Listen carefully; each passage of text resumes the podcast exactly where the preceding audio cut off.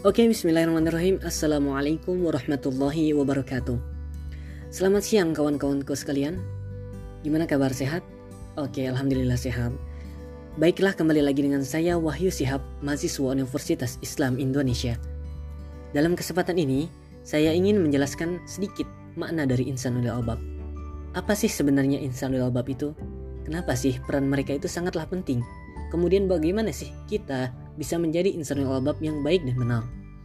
Sebelum itu marilah kita kupas bersama apa sih makna dari manusia itu sendiri. Nah, manusia itu menurut Al-Qur'an taqwim yang artinya sesungguhnya kami telah menciptakan manusia dalam bentuk yang sebaik-baiknya. Dalam tafsiran dan dalam firman Allah tadi kita mengetahui bahwa sesungguhnya manusia itu adalah makhluk yang paling sempurna. Baiklah, marilah kita kembali kepada siapakah sebenarnya insan ulul albab itu. Ulul albab sendiri disebutkan dalam Al-Quran sebanyak 16 kali. Menurut Imam Nawawi sendiri, makna ulul albab adalah mereka orang yang berpengetahuan suci, tidak hanyut dalam derasnya arus.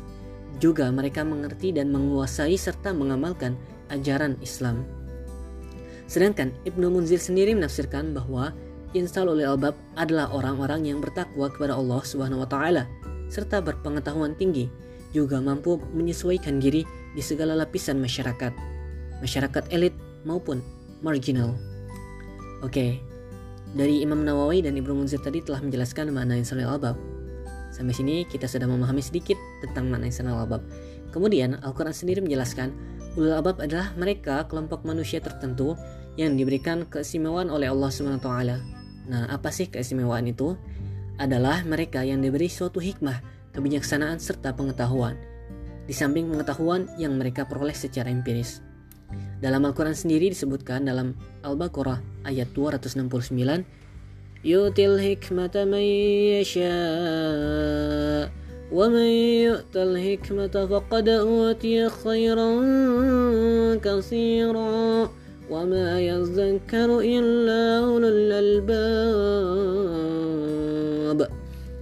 Allah menganugerahkan al-hikmah kepada siapa yang dikehendakinya dan barang siapa yang dianugerahi hikmah, ia benar-benar telah dianugerahi karunia yang banyak dan hanya orang-orang yang berakalah yang dapat mengambil pelajaran. Selain itu Allah Subhanahu wa taala sendiri berfirman dalam surat Yusuf ayat 111 لقد كان في قصصهم عبرة لأولي الألباب ما كان حديثا يفترى ولكن تصديق الذي بين يديه الذي بين يديه وتفصيل كل شيء وهدى ورحمة لقوم يؤمنون yang artinya sesungguhnya pada kisah-kisah mereka itu terdapat pelajaran bagi orang-orang yang mempunyai akal Al-Quran itu bukanlah cerita yang dibuat-buat akan tetapi membenarkan kitab-kitab yang sebelumnya dan menjelaskan segala sesuatu dan sebagai petunjuk juga rahmat bagi kaum yang beriman. Sampai di sini kita telah mengetahui mereka insan al-albab itu adalah seseorang ataupun suatu kelompok yang diberikan anugerah oleh Allah SWT. Nah, baiklah, sampai sini kita sudah memahami sedikit makna dari ulul albab. Apa sih ciri-ciri dari ulul albab itu sendiri? Nah, di sini saya ingin menjelaskan sedikit ciri-ciri ulul albab. Di antaranya, ciri-ciri insan ulul albab itu adalah orang-orang yang selalu bersungguh-sungguh dalam menggali ilmu pengetahuan, juga selalu berpegang kepada kebaikan dan juga keadilan. Selain itu, mereka bersedia menyampaikan ilmu yang mereka punya terhadap orang lain adalah untuk memperbaiki masyarakat, kemudian tetangga, ayah, ibu, dan lain sebagainya. Mereka juga sanggup mengambil pelajaran dari sejarah umat-umat terdahulu. Juga rajin bangun malam untuk sujud dan ruku di hadapan oleh di hadapan Allah Subhanahu wa taala. Dan terakhir, mungkin ciri-ciri mereka itu mampu meletakkan sesuatu sesuai dengan tempatnya. Dalam makna adalah adil. Nah, di sini saya ingin menyimpulkan dari makna insanul albab sendiri. Yang pertama, insanul albab itu adalah orang-orang yang mempunyai pemikiran, the mind, yang luas ataupun mendalam. Kemudian makna yang kedua, ulul albab itu adalah orang-orang yang mempunyai perasaan, the heart, yang peka, sensitif ataupun halus perasaannya. Kemudian ketiga, insan albab itu juga adalah orang-orang yang mempunyai daya pikir, intelek yang tajam atau kuat.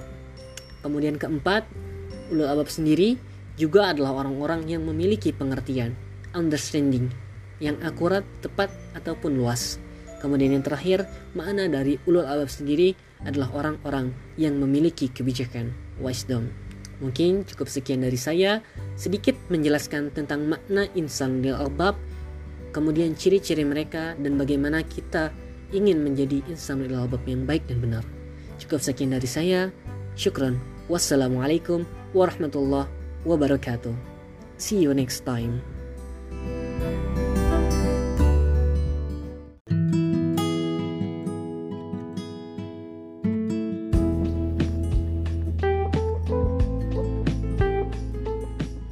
Assalamualaikum warahmatullahi wabarakatuh Gimana nih kabar teman-teman semuanya?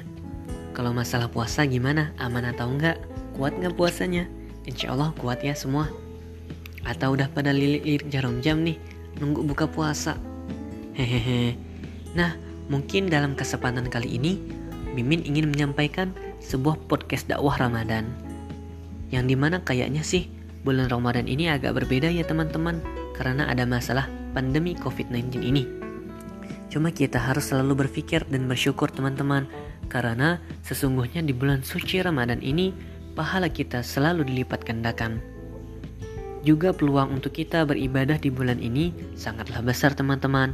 Ingat ya, cuma sih terkadang kita aja yang menyia-nyiakan waktu kita untuk melakukan hal yang tidak bermanfaat. Padahal nih, kita itu punya dosa yang banyak, segede kapal. Tapi ingat, rahmat Allah seluas lautan. Juga kita harus ingat nih teman-teman, kita tuh punya 168 jam per minggu dan 8760 per tahun. Cuma sih kenapa terkadang kita yang masih gak punya waktu ataupun gak meluangkan waktu kita untuk hal yang baik atau untuk beribadah. Padahal nih, min husni islamil mar'i tarkahu malayaknihi. Di antara kebaikan seorang muslim adalah meninggalkan apa yang tidak bermanfaat baginya. Wa khairun nasi anfa'uhum linas. Sebaik-baik manusia adalah yang untuk bermanfaat untuk orang lain. Banyak nih hal yang kita lakukan dan bisa kita gunakan pada bulan suci Ramadan ini. Seperti bertadarus bersama, ikut kajian ataupun seminar, juga mengajar ngaji dan lain sebagainya. Cuma kita yang harus meluangkan waktu dan menyempatkan diri untuk melakukan hal yang lebih baik agar diri kita sendiri menjadi insan yang lebih baik. Nah, Islam itu adalah agama yang indah dan juga agama yang mudah, pun tidak memberatkan bagi hamba-hambanya. Semoga Ramadan tahun ini kita selalu diberi kesempatan dan keberkahan oleh Allah Subhanahu wa taala dalam menjalankan ibadah Ramadan ini. Mungkin cukup sekian podcast dakwah Ramadan ini. Syukron. Wassalamualaikum warahmatullahi wabarakatuh.